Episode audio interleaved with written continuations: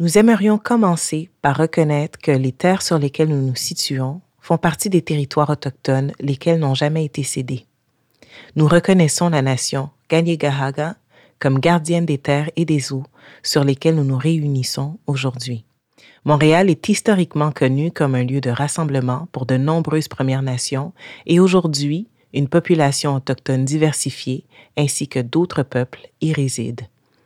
C'est dans le respect des liens avec le passé, le présent et l'avenir que nous reconnaissons les relations continues entre les peuples autochtones et autres personnes de la communauté montréalaise.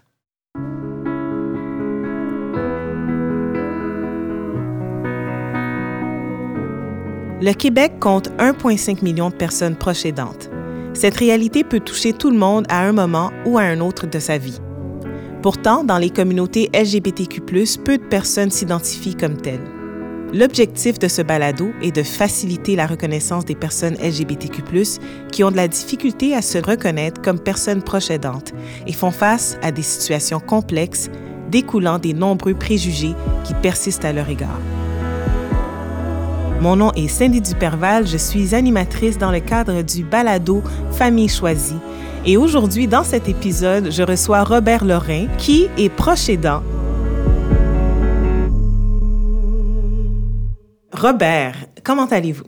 Je vais bien, merci. Un peu nerveux, mais je vais bien. ça va bien se passer. Je suis vraiment heureuse de. Euh, premièrement, on s'était dit, je, ce que je vous vois, je vous tutoie, vous êtes un jeune homme. Donc, je vais y aller avec. Je vais vous tutoyer si, si vous me permettez. Oui, oui. Et donc, Robert, tes proches aidants, depuis plus de six ans, euh, t'offrent des services de soutien à ton conjoint qui est atteint d'un trouble cognitif majeur et Alzheimer modéré. Euh, bienvenue premièrement et merci d'avoir accepté l'invitation. Ça me fait plaisir si je peux aider quelqu'un d'autre. Ça, ça va être... J'aurai réussi. Ah, écoute, tu vas définitivement aider quelqu'un d'autre. Et euh, je vais premièrement euh, te demander qu'est-ce Qu'est-ce que c'est être proche aidant pour toi au quotidien? Qu'est-ce que ça représente? Euh, premièrement, ça demande beaucoup de patience, mhm. beaucoup de tolérance. Parce qu'il y a beaucoup de choses à faire comme proche aidant. C'est pas tous les jours facile. Mhm. C'est moi qui prends les rendez-vous, tous les rendez-vous, que ce soit à la banque, que ce soit chez le médecin, que ce soit chez... Euh, à toutes les places. Puis c'est moi aussi qui, qui, dois sortir avec mon, mon conjoint, justement, parce que s'il sort seul, j'ai peur qu'il va, euh, il va s'écarter. Mm-hmm. Déjà que juste sa carte au puce, il y a de la difficulté si je lui dis on va prendre l'autobus, sort ta carte au puce, mais il me sort sa carte d'assurance maladie. Fait que, il faut que vraiment je sois vraiment presque toujours à, ses côtés. Mm. C'est sûr que lui, qui a toujours été autonome, trouve ça difficile à vivre aussi de son côté, naturellement. Mais je lui dis, tu sais, des fois, je pète ma coche, c'est sûr, euh, regarde, euh, moi, jeune, je voulais devenir un saint. J'ai rentré au monastère pour devenir un saint, mais c'est pas ça que je suis devenu. fait que euh, j'ai dit à mon chum, je suis encore un être humain, puis euh, c'est comme ça. C'est pas facile, mais je peux dire juste une chose. Quand t'aimes la personne, tu fais beaucoup de choses pour elle. Oui. C'est, ça vient C'est pas des sacrifices, c'est de l'amour, tout simplement. C'est généreux, c'est bienveillant, c'est empathique. Tu sais, Puis je lui dis toujours, si ce serait moi qui serais à ta place, tu ferais la même chose pour moi, j'en suis persuadé. Oui. Fait que c'est ça, c'est des rendez-vous, c'est aller à la banque, c'est payer ses comptes à la banque, euh, faire les commissions, euh, penser à qu'est-ce qu'il aimerait manger.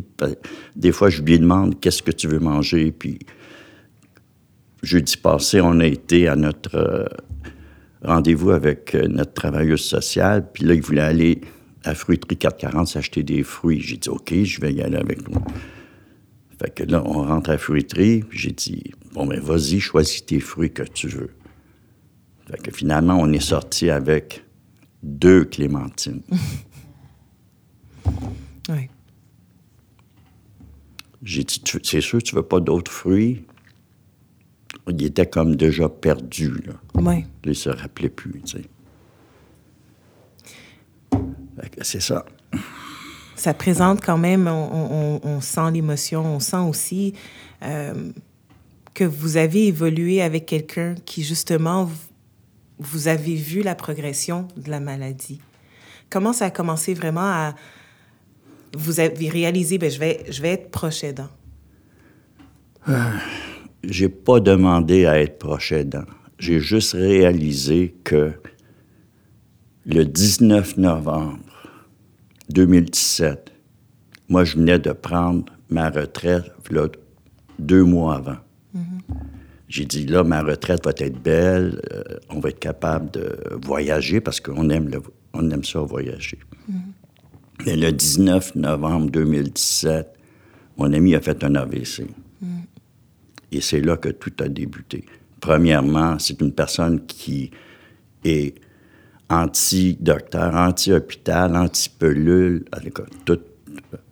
Fait que ça a pris au moins deux mois avant qu'on puisse se rendre à l'hôpital pour vérifier, passer un, genre de scan pour savoir c'est quoi qui est arrivé parce que il était plus comme qui était avant. Mm-hmm. Lui qui a toujours été autonome, mais là, c'était plus du tout la même personne. Puis il me semble que je le reconnaissais plus. Fait que à partir de, mettons, ces deux mois-là, après qu'on était à l'hôpital, il avait été voir un médecin, on n'avait pas encore de diagnostic sur c'était quoi. On a juste su qu'il avait fait un AVC, puis il avait le... Je me rappelle plus le nom du docteur, son titre, mm-hmm. mais quand il avait passé son... Un genre de neurologue.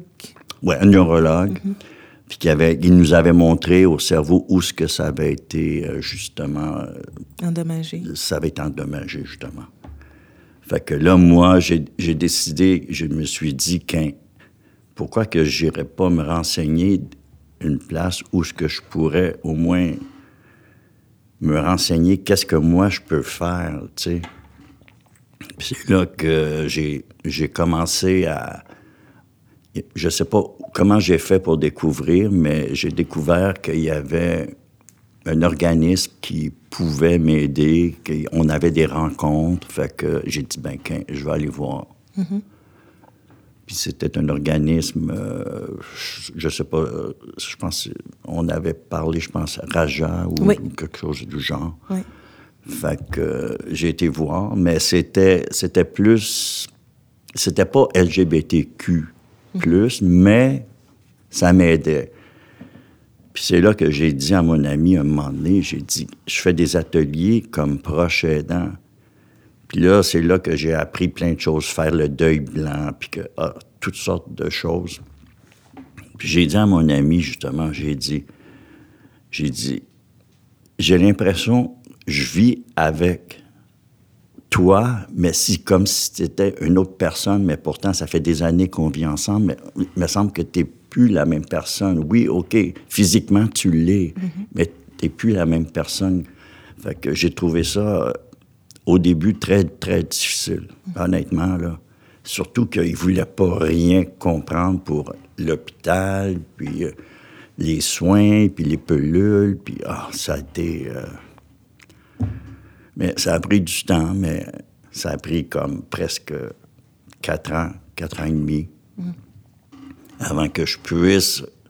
Premièrement, il n'y avait pas de médecin de famille. Il a fallu trouver un médecin de famille. Il était chanceux. Il y en a eu un en l'espace peut-être d'un an et demi. Il a réussi à s'en trouver. Mm, Puis là, c'est là que le médecin de famille, je lui ai dit à son médecin de famille, mais j'ai dit, je sais pas, mais il me semble qu'il perd la mémoire. Fait que c'est là qu'on a commencé à faire il y a eu un test pour sa mémoire, pour savoir où ce qu'il en était rendu. Puis euh, après ça, ben là, ça a été, bon, ben là, il faudrait peut-être aller voir un gériatre. Fait qu'on été voir un gériatre à Louis H. Après ça, ça a été, ben là, peut-être ça va prendre aussi un neuropsychiatre. Fait que, ça a été toute une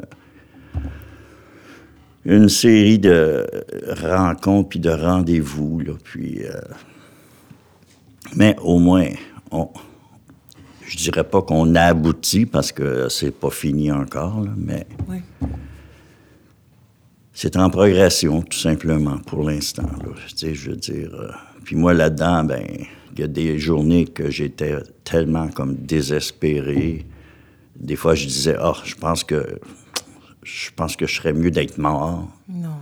parce que j'étais découragé. Puis après ça, j'ai dit, ben voyons, pense pas le même, là, tu sais, je veux dire, ça va, ça va s'arranger un moment donné, là. Ouais. Fait que c'est ça. Ça a eu un impact non seulement sur la santé de ton conjoint, mais sur toi, personnellement. Oui, sur mon mental, mon moral à moi aussi, là, je veux dire, euh, c'est, c'est dur à vivre, là. Je veux dire, lui, lui, il me dit à moi, il dit, tu vis pas que c'est que je vis? Non, c'est vrai, je peux pas vivre que c'est qu'il vit. Mais j'ai dit, toi non plus, tu peux pas vivre que c'est que moi, je peux vivre là-dedans, là. Oui. Oui. Parce que ça va ces deux côtés, autant que lui, autant que moi aussi. Oui. Non, définitivement, on, on, on sous-estime l'impact sur les, gens autour. Euh. Est-ce que vous croyez que dans ce cheminement-là, être s'identifier LGBTQ+, ça a eu un impact ou ça fait une différence ou, ce que, ou c'est juste tout simplement euh, un cheminement compliqué, quand, quand, surtout avec une maladie dégénérative comme celle-ci? OK. Honnêtement, moi, personnellement, j'ai jamais eu de problème avec ma condition de gay ou LGBTQ. là. Mon ami, lui, oui. Étant donné qu'il travaillait dans un milieu pour jeunes délinquants, c'était- surtout dans le temps, là, on remonte un peu quand même, à- à- c'était peut-être moins accepté qu'aujourd'hui, je sais pas, là. puis, euh, il fallait que moi, je, je ne suis... J'étais pas son conjoint, là. J'étais pas son ami. J'étais son demi-frère. Fait que j'ai joué pendant 25-30 ans le demi-frère de mon conjoint. Ça, j'ai trouvé ça difficile aussi. Mais... Mais personnellement, moi, j'ai jamais eu de problème avec ça. Fait que au travail, le monde le savait. Presque toutes les places où ce que j'ai travaillé, moi, je, je me suis jamais caché parce que je me suis dit, j'ai commencé à sortir, je pense, du garde-robe, j'avais peut-être euh, 22 ans. Fait que j'ai jamais eu vraiment de problème là, à, à m'identifier puis à le dire ouvertement. Puis c'est drôle parce que j'ai j'ai jamais eu de personne qui a porté de jugement sur ma condition. Ah, t'es rien qu'une tapette, parce que dans le temps, c'était toujours le mot Oui. là, qu'on on utilisait. J'ai jamais eu de problème avec ça. J'ai été comme chanceux, mettons, on peut dire. Oui, mais vous avez quand même vécu son, euh, Oui. son placard d'une façon. Oui. J'ai Et- vécu, on dirait, j'ai plus vécu son placard à lui que le mien, parce que moi, j'en ai pas vraiment euh, souffert. là. Moi, j'ai sorti du, du placard, mettons, quand mon père est décédé.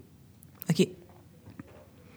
Fait que, Est-ce que, c'est, est-ce que vous savez pourquoi ça vous a un peu plus facilité le fait que vous n'aviez pas justement à confronter peut-être la réaction de votre père? Euh, Ou c'est, c'est venu tout naturellement? c'est venu, ben, peut-être que j'avais peut-être des prédispositions, là. Mais Je n'étais pas conscient. C'est pour ça que j'avais rentré au monastère, parce que j'étais pas heureux à la maison. Fait que je me suis dit, si je rentre au monastère, premièrement, je vais fuir la maison parce que mon père, c'était un alcoolique. Fait que je me suis dit, je vais peut-être être... Puis j'avais lu un livre qui me disait que le spirituel était pour m'aider. Fait que je me suis dit, c'est ça que... Puis j'avais lu la, la vie d'un saint. Fait que je- là, dans ma tête de jeune, quand j'ai rentré au monastère, j'avais 16 ans. Fait que dans ma tête de jeune, ça a dit, Bob, plus tard, c'est ça, il faut que tu deviennes un saint. Ben là, c'était pas vraiment ça, là, mais tu sais, c'est comme... Oui, parce qu'on essaie, on, on est entouré de, de- dans une société, surtout dans le temps où ce qu'on nous disait, ben c'était... C'était mal vu, c'était pas correct. C'est euh, ça. C'était, puis surtout la religion là-dedans était très, euh, tu sais, je veux dire, euh, c'était tellement sévère. Là, on, on était pour être euh, condamné à, à aller, je sais pas trop, là, en enfer dans le temps qu'on disait. Mm-hmm. Puis garde, moi, moi, moi j'ai pour mon dire que l'enfer, je la vis sur terre. Oui. Puis moi, je me mets dans mon côté plus spirituel qui, qui quand même m'aide beaucoup. Parce que je me dis toujours que j'ai un Dieu d'amour qui m'aime. Puis c'est ça qui fait que je suis capable des fois de passer plus au travail. Malgré que c'est sûr que je vais avoir des périodes où ça va être plus difficile. Mais on réussit toujours à passer au travail. Dans ce que tu me racontes, moi, ce que je vois, c'est l'amour inconditionnel. Oui. C'est aussi, sais, sans même comprendre euh, ou sans même avoir des repères, c'est cette résilience-là de vouloir continuer, de vouloir accompagner par amour, euh, puis de, de, de vouloir aussi, de faire son coming out dans un monde où ce qu'on n'est pas accepté, mais de continuer malgré tout. Euh, c'est c'est du courage. Donc, j'apprécie beaucoup notre conversation. J'aime beaucoup le fait que, tu dis que l'enfer est sur terre et pourtant, tu as réussi à faire de cet enfer une belle histoire, une belle histoire d'amour où on, retrouve des gens qui, tu sais, vous faites face à des réalités qui sont difficiles, mais vous le faites face ensemble. Oui, c'est drôle parce que je vois maintenant beaucoup plus de jeunes, des fois, quand je prends le métro. Puis mes aïeux, eux autres, sont, sont tellement ouverts à Ouais. comparer à ce que moi, je vivais dans le temps parce qu'il fallait se cacher. Mais c'est grâce à des gens comme, comme toi. Il n'y avait pas de marche à suivre? Non, il n'y avait pas de marche à suivre. La, la seule marche qu'il y avait à suivre, c'était l'amour de mon ami. Puis c'est ça qui m'a qui m'a aidé, moi, à continuer puis à poursuivre.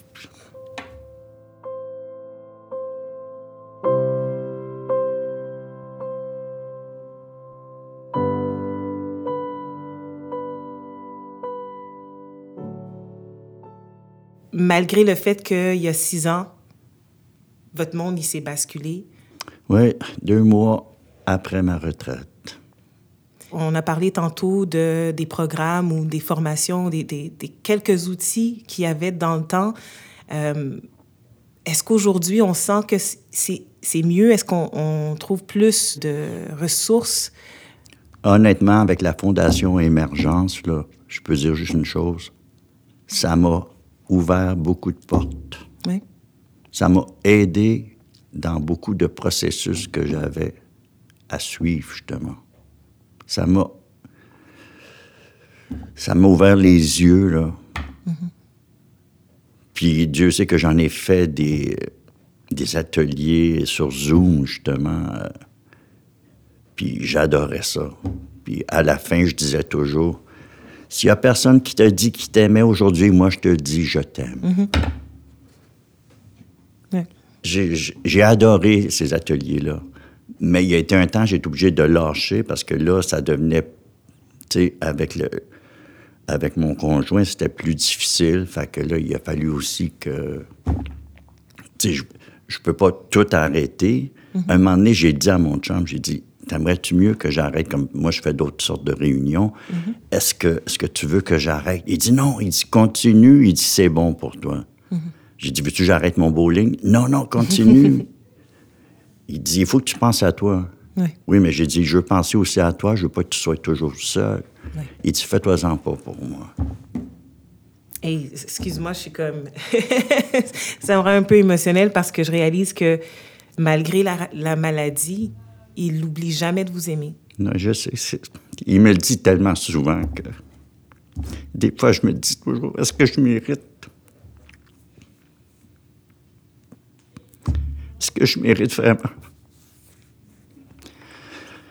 Je pense que les deux, vous le méritez. Je pense qu'on on rencontre des gens dans la vie pour des raisons qu'on comprend pas. Mais euh, à- de, de, à- de ce que je vois, à votre propre façon, vous vous, vous, vous montrez de l'amour. Euh, c'est pas un cheminement facile. Euh, non, c'est pas facile. les, les- il y a une logistique énorme. C'est prenant au niveau de l'énergie, au niveau, au niveau, niveau du temps. Et, et, euh, est-ce que vous avez d'autres personnes autour de vous qui, qui vous soutiennent? Mais comme que je, je- j'ai déjà dit, moi, je fais d'autres sortes de réunions. Puis j'ai d'autres personnes qui sont vraiment proches de moi. OK. Puis moi, je suis la personne qui aime donner et non pas recevoir.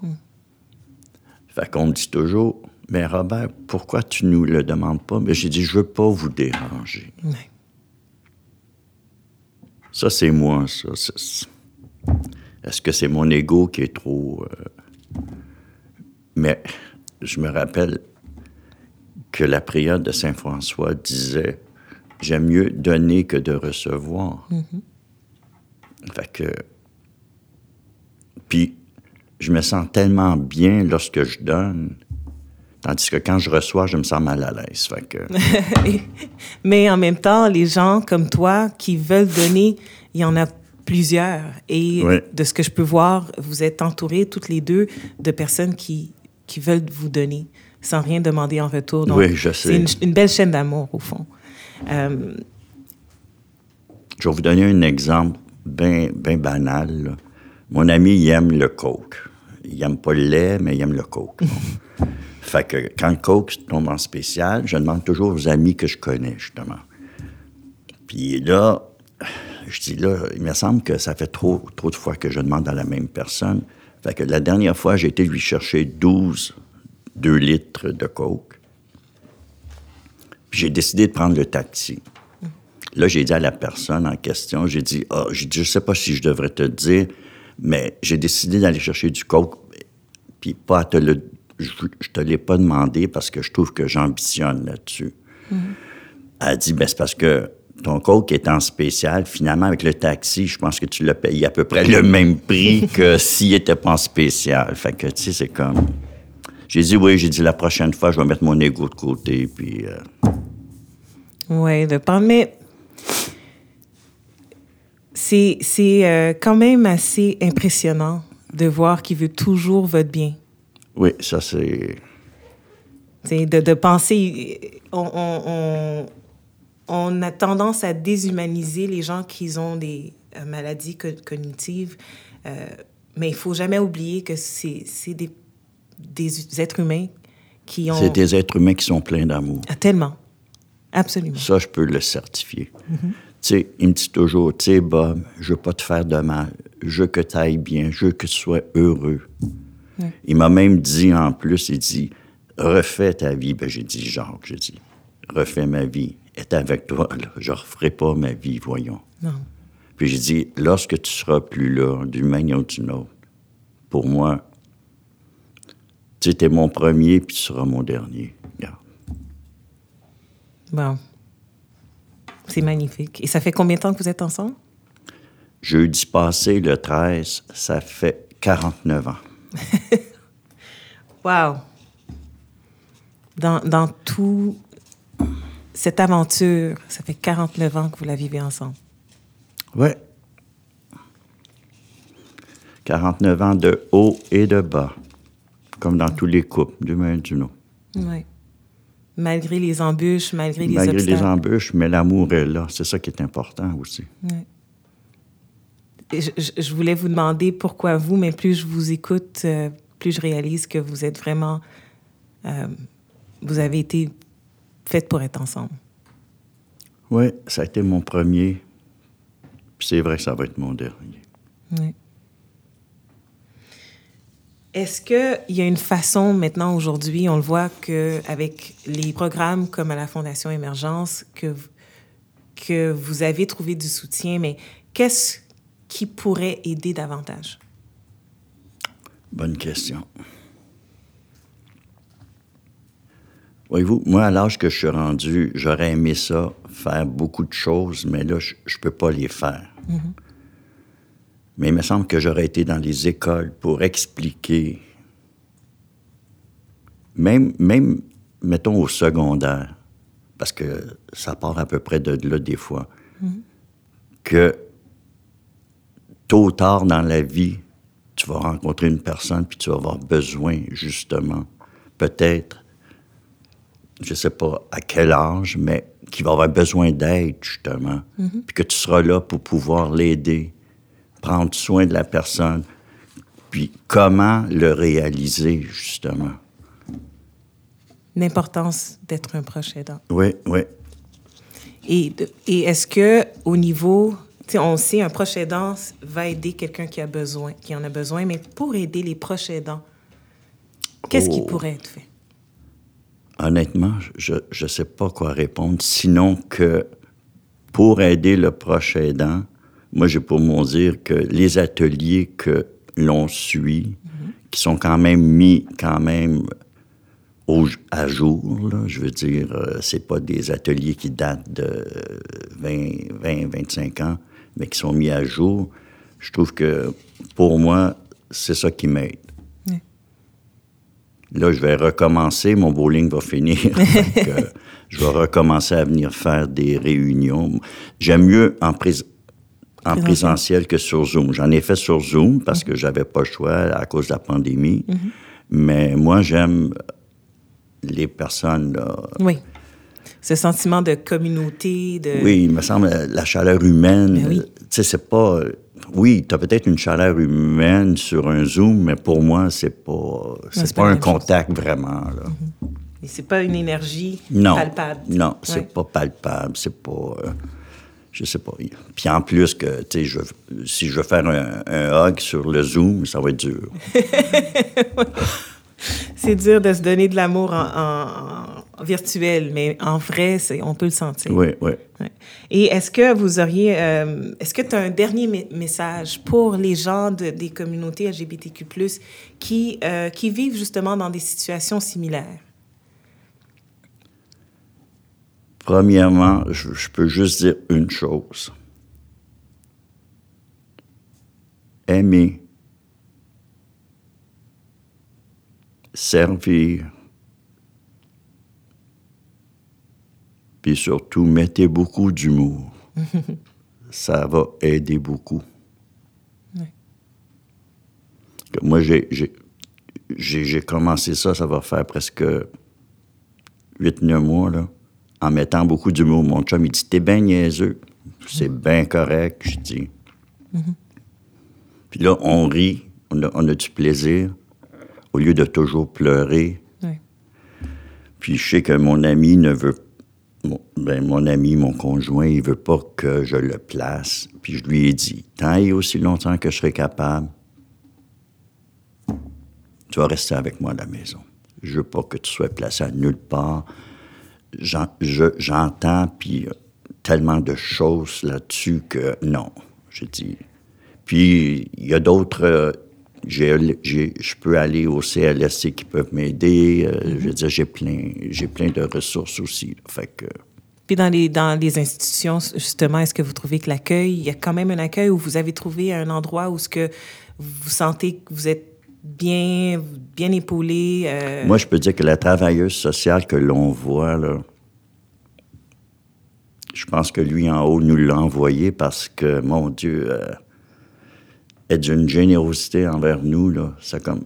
Puis d'une manière disons, moi, je lui ai dit, regardez, je vais rester cinq minutes avec vous autres, avec mon conjoint. Et après ça, après cinq minutes, c'est je sors, j'apporte un livre de lecture, puis je les laisse seuls. Puis la travailleuse sociale m'a dit, cette, jeudi passé, a dit, votre ami n'a jamais autant parlé qu'aujourd'hui. fait que c'est ça qu'il faut qu'il fasse, il faut qu'il parle, qu'il dise ses affaires. Puis moi, dans, mon cas, moi, ben, je veux dire, moi, j'ai plusieurs oreilles à l'extérieur que au moins je peux me confier. Mais la seule chose que je lui dis, par exemple, dites-moi pas qu'est-ce qu'il faut que je fasse. Ça, je n'aime pas trop, trop ça, me faire dire, ben, tu devrais faire ci. Il y en a une qui me dit, ben là, il va faire tu le places. J'ai dit, regarde, j'ai dit, c'est moi qui vis avec. C'est moi qui prendrai la décision, si c'est le cas. Ben, euh, vous êtes euh, très chanceux de, de vous avoir l'un et l'autre euh, et de voir justement que vous vous battez pour pouvoir continuer à le soutenir dans, dans tout ça, mais que surtout vous continuez à chercher, vous aussi, à être épaulé, outillé. Mais, mais moi, je l'ai dit à mon, à mon, à mon conjoint. J'ai dit, Jacques, on va le faire à deux. On va le faire à deux, ce combat-là. Merci. Il n'y a pas d'autre chose. Vraiment, merci. Merci d'être de, d'être un exemple, euh, un beau témoignage. Mais ben, je vous remercie. Puis pour l'amour, de, de, continuer à soutenir et, et, de le faire avec un peu d'humour. Si jamais il n'y a personne qui vous a dit qu'il vous aimait aujourd'hui, moi je vous le dis.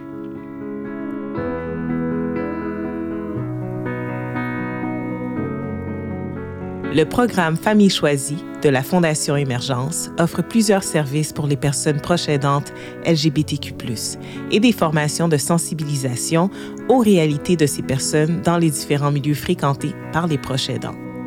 Je vous invite à visiter le www.fondationemergence.org pour en savoir plus. La Fondation Émergence souhaite remercier le ministère de la Santé et des Services sociaux ainsi que l'organisme L'Appui pour les proches aidants pour leur soutien financier.